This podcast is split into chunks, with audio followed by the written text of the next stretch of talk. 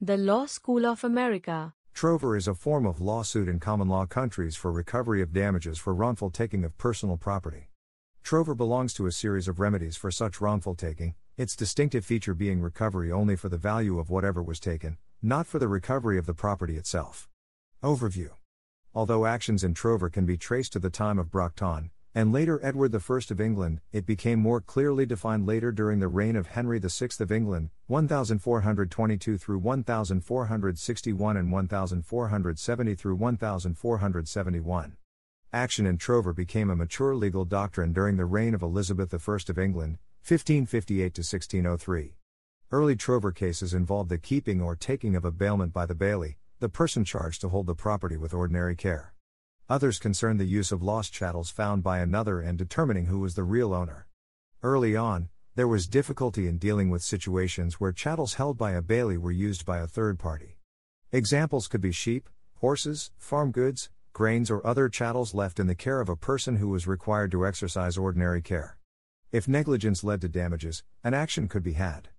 A third person might use the chattel, returning it in a damaged condition. The early common law had some difficulty in dealing with this kind of situation. This led to expansions of actions in Trover. The theory of Trover was that the defendant, by converting the chattel to his own use, had appropriated the plaintiff's property, for which he was required to make compensation. The plaintiff was not required to accept the chattel when it was tendered back to him. He could recover damages for the full value of the chattel at the time and place of conversion. The effect was that the defendant was compelled to buy the chattel at a forced sale, carried out by means of an action in Trover. Trover actions frequently concern the finding of lost property. It could also involve cargo on ships, such as those lost at sea and later found. Trover often involved cases in which the only most correct owner could be determined. For instance, if an envelope of bank notes or currency were to be found, the court would attempt to identify the true owner, but this would often prove to be impossible. In that case, the finder would be the next best owner and be considered the rightful possessor. Trover cases have been described as finders keepers, losers weepers cases. Trover damages came to be measured by the market value of the object, not necessarily its replacement cost if it were new. Sometimes, compensation for deprivation of use and compensation for other losses naturally and proximately caused by the wrongful taking could be added. Case law results are mixed. The plaintiff could also recover interest that would have been earned by the money value of the object and any expense, except attorney's fees, incurred in attempting to recover the object. If the taker sold the object for more than its market value, the plaintiff could receive the higher price. However, selling the chattel could change the action to that of a true conversion, which was a form of theft. If the taker had made improvements on the object, for example, repainted it, the value of such improvements are not deducted from the plaintiff's recovery unless the taking was by mistake. Trover is an extension of detinue and trespass. Trespass and Trover were both actions founded upon possession. For many centuries, they were alternative remedies for the wrongful taking of, or damage to chattels. There was a distinction between the actions. In the theory of trespass, the plaintiff remained the owner of the chattel, with the possession or property rights interrupted or interfered with. In this case, the plaintiff must accept the chattel back when it was tendered. Recovery was limited to any damage to the chattel, or from the interruption of property rights. In the time of Bracton, despite the generality of the writ, the bailor of a chattel could only bring this action against the bailey of the chattel, or those who represent the bailey by testate or intestate succession. Only two actions were available. The plaintiff could claim, "I lost the goods and you found them," or "I bailed the chattel to you." The first of these was called detinue sur Trover. There is some evidence that the action had been used in the generation following Bracton during the reign of Edward I of England. In earlier times, the finder who did not take the witness of his neighbors that he had honestly found the chattel was at risk of an actio forti. In those days, action in detinue sur Trover could not lie against a third party. If a person bailed his chattels to another, and that bailey wrongfully gave, sold or bailed the chattels to a third party, the only action was against the original bailey. Liability to the third bailey was not transferable. In later times, lawyers would talk of Trover and bailment. In 1292, there was a slight tendency to regard the detainer rather than the bailment as the gist of the action, where it was stated it is not enough to say, "You did not bail to me," but one must add, "and I do not detain it from you." But there are other later cases which show that it is impossible or at least extremely difficult for the bailor to fashion any count that will avail him against the third party. The third party was called the third hand. Sir William Holdsworth described Trover as an extension of detinue, which enabled not only a bailor and a dispossessed owner, but also a third person, to whose use goods had been bailed, to get full recognition of their interests. In colonial America, replevin was used more often than detinue. In England, the scope of replevin was usually limited to action and distress, where a chattel had been taken by a person who intended to hold it as a bargaining chip to force some action by the true owner. By the end of the 17th century, the great bulk of litigation in England was conducted through the various forms of action which had developed from trespass. This remained the case until the 19th century, when these kinds of forms of action were abolished in succession by statute. By 1875, all remaining forms had been replaced by a single form uniform writ whereby the plaintiff endorses the statement for a claim. By that time, the change was purely procedural, but it also freed the substantive law from the old medieval forms of action. It permitted the development of broad concepts, such as liability and tort, which could never have come about when confined by the old forms of action, such as trover. This served to rationalize the law. Just as forms of assumpsit replaced debt, so in the 17th century trover replaced detinue. In the reign of Edward IV of England, the question arose whether a charter relating to land could be recovered by detinue in view of the fact that it had no value. Defects in detinue sur trover. During the 15th century, the plea of detinue sur trover gave rise to a special form of action of detinue, which came to be distinguished from the action of trespass on the case and its companion, trespass on the case sur trover. After a time, the latter became known simply as trover. Littleton called the plea per inventionem, sur trover, a newfound holiday.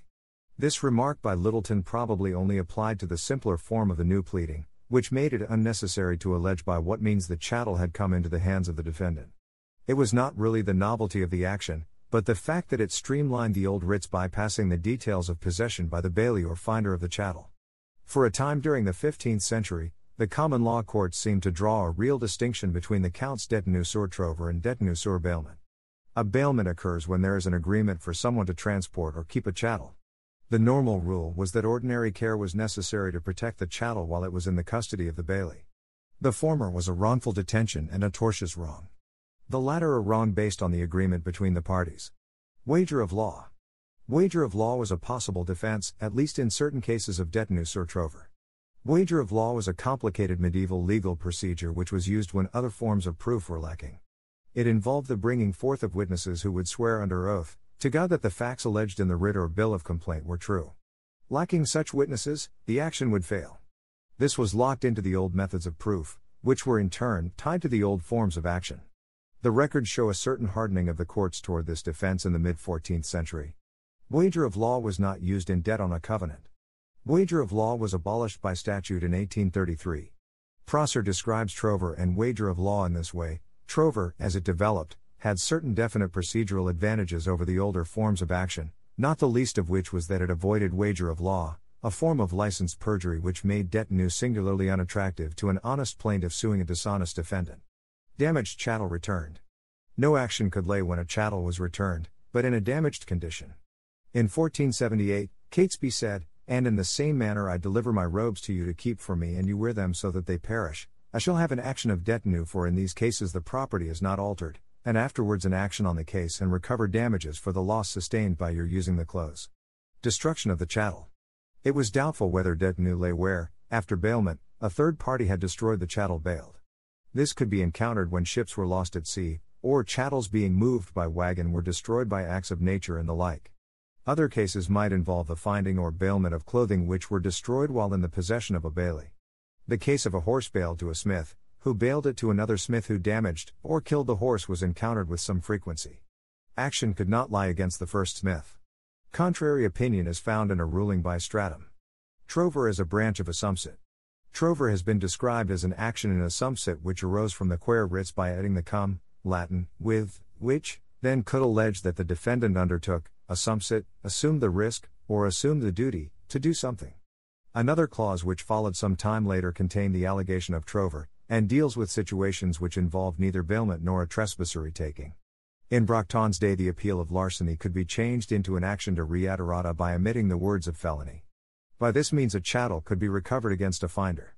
If the finder refused in court to restore the chattel as aderata, the plaintiff could refile the claims afresh, this time adding the word felony, indicating the action was for a real theft, and conversion. Actions of this kind were common in the manorial courts, but an obscure note in a year book suggests that in 1294 detinue could be brought against a finder of a chattel. Cases of lost cattle had their own law, and never fit into the forms of trover. Debt new against the finder of a charter seems to have found its way into the common law by 1389. Charters, like stray cattle, had their own law with peculiar features, and these actions dealt primarily with executors who withheld the heirs' title deeds which came into their hands, devenirant ad manus, with the ancestors' chattels. In 1455 Littleton explained the new found halidae which consisted in counting upon the finding, invencio, instead of the traditional devenirant. The preoccupation of Detenu with the two special cases of stray cattle and lost title deeds persisted, and the general problem of recovering chattels which had neither been stolen or bailed was only solved with a new form of writ. This was invented by adding a novel preamble to be inserted in the writ ostensoris quaere. This preamble alleged that the plaintiff casually lost possession of the chattel, that the defendant had found it, refused to restore it and converted it to his own use. The full development of trover and conversion is seen by 1510. A discussion of more modern cases of a bailey, holder, in possession of a title deed is found in Columbia Law Review. In 1585, Edward Coke was reluctant to allow the principle of conversion to be extended so as to enable detenu to be largely superseded by trover on the case. Coke laid down the first principles applicable to conversion. He pointed out that the finder had acquired the goods which were in no danger of being lost. There was earlier authority for saying that an action for trespass could be sustained and that non-delivery constituted conversions. Consequently, the wrongful refusal to deliver on demand because evidence of a conversion, and this, after some vacillation, is now the law. It was a rivalry between the various courts developing legal systems of the country which gave an impetus to the growth of the more modern remedies. Trover became the accepted action for all wrongs to chattels. In the case of Cooper v. Chitty, c. infra, Lord Mansfield said, "In form, trover is a fiction, in substance a remedy to recover the value of personal chattels wrongly converted by another to his own use." The form supposes a defendant may have come lawfully by the possession of the goods.